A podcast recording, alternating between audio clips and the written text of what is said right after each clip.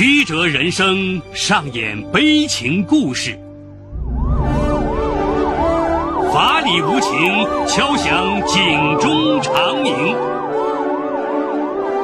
梁辉说法。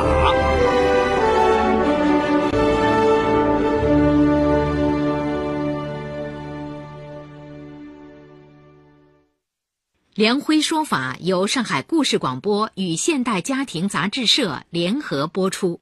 好故事，好声音，听众朋友，大家好，我是梁辉，欢迎收听梁辉说法。今天我要给大家讲这么个故事，叫一个深情男人黛玉的猫腻。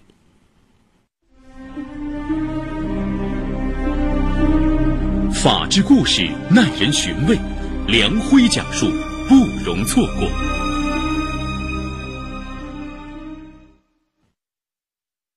二零一四年十二月九号晚上十二点多，厦门市思明区警方接到一名自称叫陈志国的男子的报案，称他三岁的儿子壮壮晚饭后在他们居住的小区内意外失踪。接到报案后，警方立即派民警赶到失踪现场进行调查。由于小区电子监控设备正值检修，随后警方在小区门外调阅了街边几家商铺的视频探头，也没有发现有人带走小孩。但这个时段，小区门口有多辆轿车进出，民警对车主进行明察暗访，也没发现可疑之处。一个三岁的男童怎么会凭空消失呢？正当案件侦破工作处于停滞不前的时候，距壮壮失踪十八天后，十二月二十七号，思明警方又接到一个市民报案。他在厦门五湾海边钓鱼时，发现海边有一个包裹，打开一看，里面竟然是一个孩子的尸体。技术人员赶赴现场对尸体进行检验，确定死者是大约三岁左右的男婴。法医检查发现，该男童食道及胃内并没有泥沙，排除溺水死亡。男孩属于死后被人抛尸，属于他杀，死亡时间大约在二十天左右。男童死亡时间与陈志国儿子壮壮的失踪时间极为接近，警方怀疑这就是失踪的壮壮，于是叫来陈志国夫妇进行辨认。虽然尸体经海水浸泡已经肿胀，但夫妇俩最终还是认出了壮壮。两人瘫倒在地，放声大哭。为进一步确定死者身份，警方立即将死亡男童与陈志国、张兰夫妇做了亲子鉴定。鉴定结果却令人意外：男童与陈志国具有亲子关系，却与张兰没有血缘关系。这一蹊跷的情况令办案民警也顿感意外。民警于是再次讯问陈志国夫妇，陈志国表现的有些慌乱，而张兰更为吃惊，在回望了陈志国几眼后，连声说：“不可能，不可能，肯定是鉴定搞错了。为什么孩子与张兰没有血缘关系？”警方询问这个孩子的来历。陈志国、张兰一口咬定孩子为夫妇俩所生。但民警怀疑张兰说谎，对张兰的左右邻舍进行了秘密调查。据张兰的邻居反映，以前经常能听到壮壮在家中打闹的声音，也能看到每天张兰带孩子出门，但在壮壮失踪前两天，确实没有看到过孩子，也没有听到张兰家孩子打闹声。这一情况引起警方的高度重视，警方再次传讯陈志国和张兰，将他们分开讯问。在政策攻心下，经过长时间的沉默，张兰最终交代：壮壮被丈夫失手打死，而她隐瞒了丈夫的犯罪事实，又帮助丈夫将壮壮沉尸大海，销毁罪证。对于壮壮与自己没有血缘关系的事实，张兰认定 DNA 鉴定不准确，因为这个孩子跟他们夫妇两人都没有血缘关系。直到这时，张兰才讲出了实情。原来这个孩子是偷偷抱养的，张兰用假孕的方式瞒过了街坊邻居，而后直接为孩子上了户口。张兰供述后，陈志国也如实供述了自己的犯罪事实，随后被警方控制。孩子与陈志国夫妻俩到底是什么关系？民警又换了一家机构，再次做亲子鉴定。结果与原来的一样，张兰这才慌了神，她难以置信：我丈夫怎么会与孩子有血缘关系？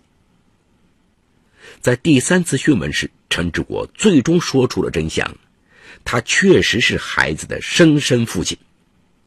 陈志国讲完犯罪事实以及孩子的来历后，请办案人员带他向妻子张兰转达自己的内疚。陈志国的讲述揭开了一个深情男人黛玉背后的猫腻。时年三十二岁的陈志国，老家在福建省永春县农村。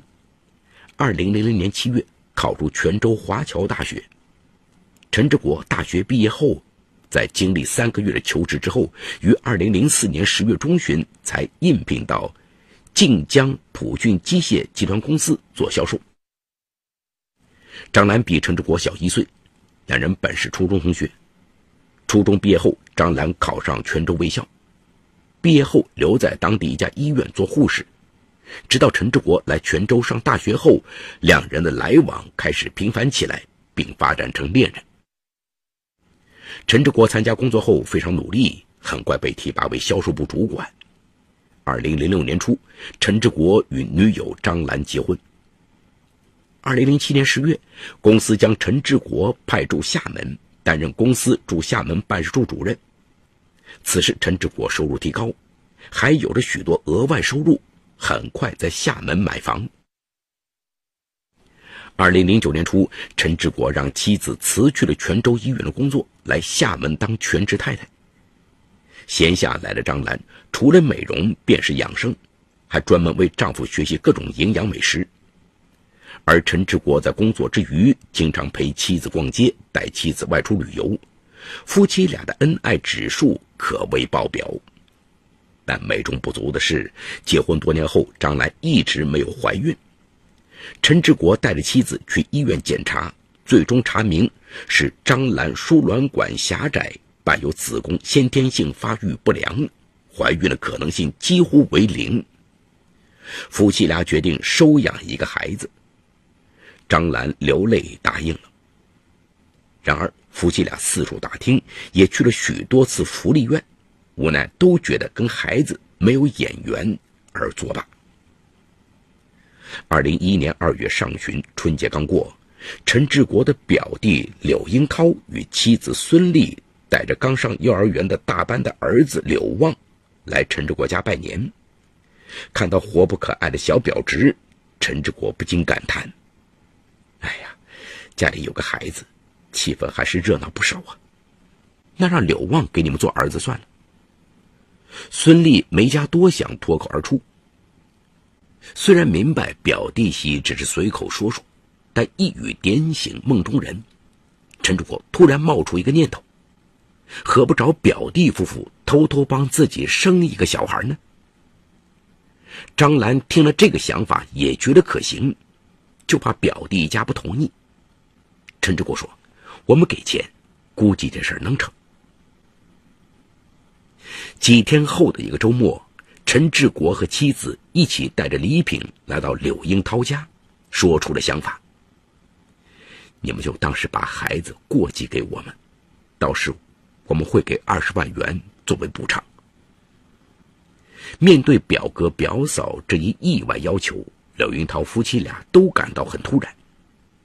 柳英涛说：“呃，这事儿啊，我们得好好想想。回头我与孙俪商量一下，过两天再回复你。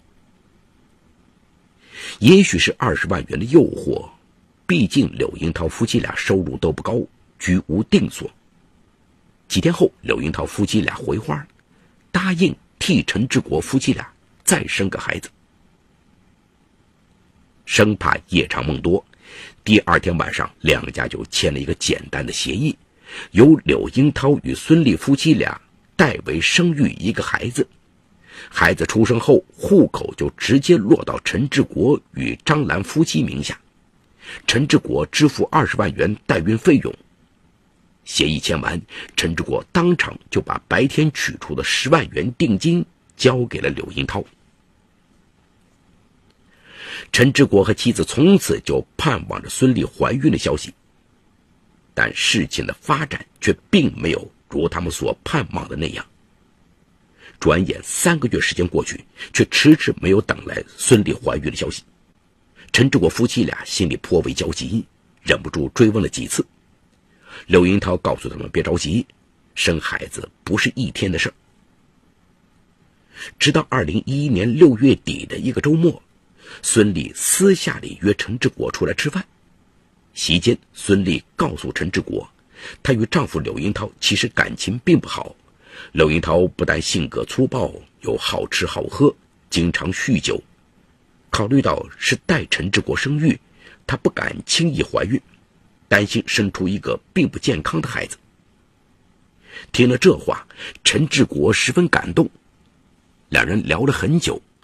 孙俪敞开心扉，直言不讳地说：“刘云涛视力不好，长相也不好看，而且性格上也有很多问题。”说到这里，孙俪叹了一口气：“唉，其实谁家不想要一个聪明可爱的孩子？”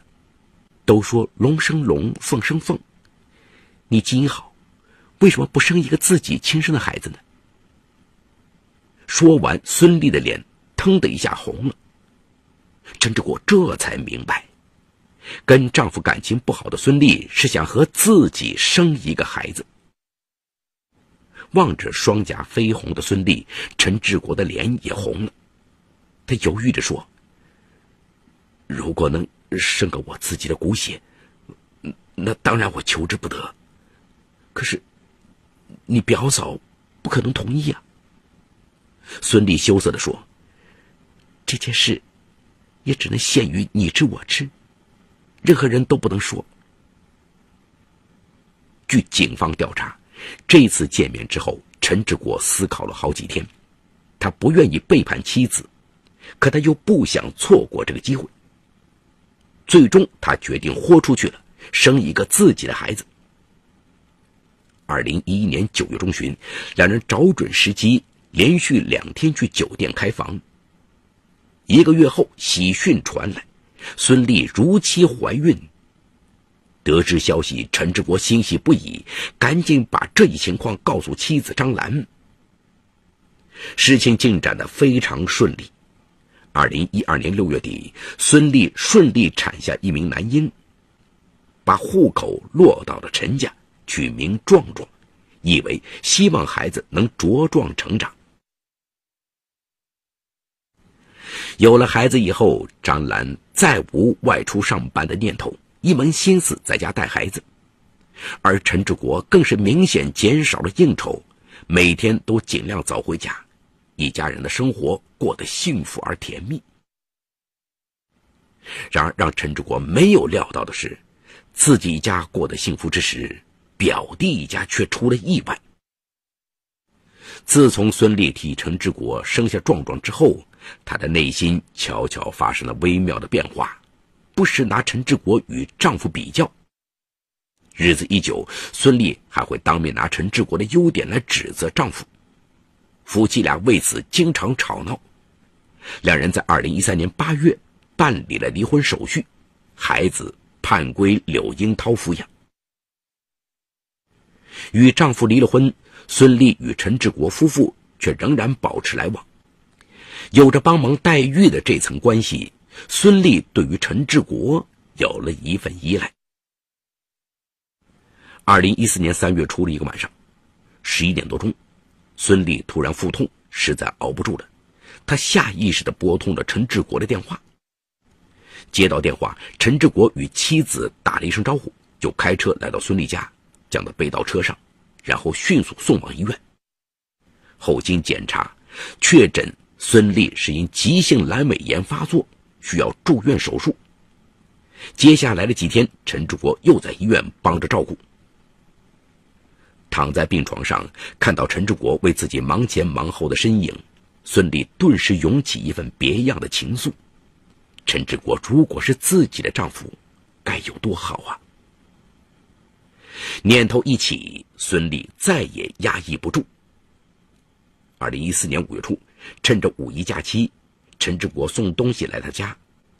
他抓住单独在一起的机会，试着对陈志国表白：“哥，壮壮那么聪明，让壮壮真正生活在亲爸亲妈身边多好，让我们组成一个更完整的家吧。”陈志国吓了一大跳：“你千万不能这样想，那样会伤害很多人。”从这次见面后，他开始有意识的减少与孙俪单独接触的机会。心烦意乱的他，回家看到壮壮，心里也是异常烦乱。陈志国的变化也引起了妻子张兰的注意。二零一四年十一月初的一天，孙俪又约他过去吃晚饭。晚上八点多，吃完晚饭刚进家门，孩子就闹着要爸爸。心烦的陈志国却一把推开，壮壮不小心一屁股坐在地上，大哭不已。张兰一见，禁不住生气的责骂道：“你干嘛呀？对孩子这样？以前都把孩子当宝贝似的，近来怎么回事？老对孩子那么凶？”我近来工作压力大，心里有点烦躁。被妻子一责骂，陈志国自知失态，赶紧平复自己的心情。转眼到了二零一四年十二月七号，周末，上午一家人去海滨公园玩，下午三点多回到家里。玩累了的壮壮到家不一会儿就困了。孩子刚入睡，张兰趁机外出买菜。谁想，张兰出门不久，孩子被邻居装修的电锯声音给惊醒。等程志国将他抱起来以后，壮壮却大哭不止。任陈志国怎么哄都不停，哭得陈志国心烦意乱，一把将他扔在客厅。陈志国的举动让壮壮哭声更大。前一天晚上，孙俪和陈志国见过面，又一次谈到壮壮。孙俪说：“只要壮壮在，他就放不下想和陈志国在一起照顾亲生儿子的念头。”本来就为此烦躁不已的陈志国，被壮壮这么一哭闹，更是心烦意乱，顿时失去理智，对站在客厅里大哭不止的壮壮随手就是一巴掌。没想到这一巴掌因为用力过猛，壮壮被甩出半米远，站立不稳，他的头部左侧重重的磕在客厅的玻璃茶几角上，玻璃茶几当即碎裂，壮壮。砰的一声，倒在了地上，顿时鲜血直流。陈志国也懵了，他忙冲上前去扶起壮壮，发现壮壮双眼紧闭，呼吸微弱。他喊了半天，又不停的掐人中，可壮壮渐渐的全身瘫软，最终呼吸全无。陈志国吓出了一身冷汗。事情至此无法收拾。悲痛之余，陈志国突然冒出一个想法：孩子没了，正好断了孙俪的念想。半小时以后，张兰买菜回来，见壮壮已经没有了呼吸，抱起壮壮嚎啕大哭。陈志国赶紧把门关上，劝住张兰，称自己不小心害了孩子，如果被人知道，就要承担刑事责任，不如私下里把孩子处理掉。失忆之子，慌乱之下的张兰并没有反对。随后，陈志国便用给孩子盖过的小棉被将壮壮的尸体包好，装入一个以前购买空调留下的纸箱里，用塑料绳缠住。等到凌晨两点多，邻居都入睡了，陈志国便开车将纸箱装运到五湾海边，又在纸箱中装了几块石头，抛入海中。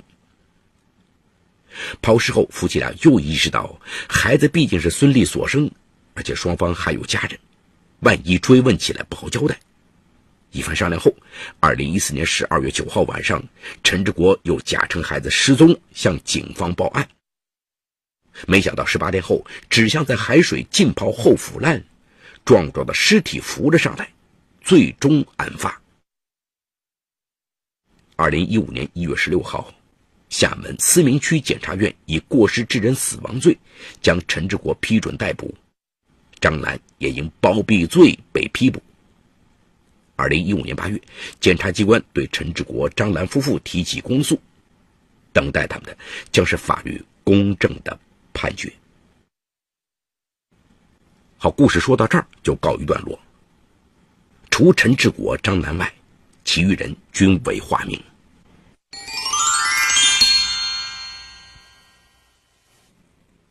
今天这个案子里涉及到两个法律罪名，一个是过失致人死亡罪，一个是包庇罪。过失致人死亡罪是指行为人因过失而造成他人死亡的行为。对于这一罪名，很多人会与意外致人死亡的情况混淆。要区分是过失致死还是意外致死，主要看行为人对死亡结果的发生是不是应当预见到。如果是由于不能预见到的原因引起死亡，就是意外事件；如果是应当预见到死亡结果，但由于行为人疏忽大意而没有预见，则构成过失致人死亡罪。具体到本案中，陈志国拍壮壮的一巴掌用力过猛，把壮壮甩了出去，而且头磕到了玻璃茶几角上，导致壮壮鲜血直流，最终呼吸全无。其实，在他打壮壮的时候，他应该能够想到，对于一个三岁的小朋友来说，这么重的一巴掌，后果是很严重的。但他因为在气头上没有考虑后果，犯了疏忽大意的过失，导致了壮壮的死，所以陈志国构成过失致人死亡罪是确凿无疑的。根据我国刑法第二百三十三条之规定，过失致人死亡的，处三年以上七年以下有期徒刑。至于包庇罪，根据我国刑法第三百一十条之规定，明知是犯罪的人而为其提供隐藏处所财物。帮助其逃逸或者做假证明包庇的，处三年以下有期徒刑、拘役或者管制；情节严重的，处三年以上十年以下有期徒刑。本案中，张楠的行为就属于做假证明包庇，他明知道陈志国打死了壮壮，却帮他一起欺骗警方，所以构成了包庇罪，也要接受法律的制裁。面对法律，陈志国和张兰夫妇无疑做了错误的选择，也为之受到了相应的惩罚。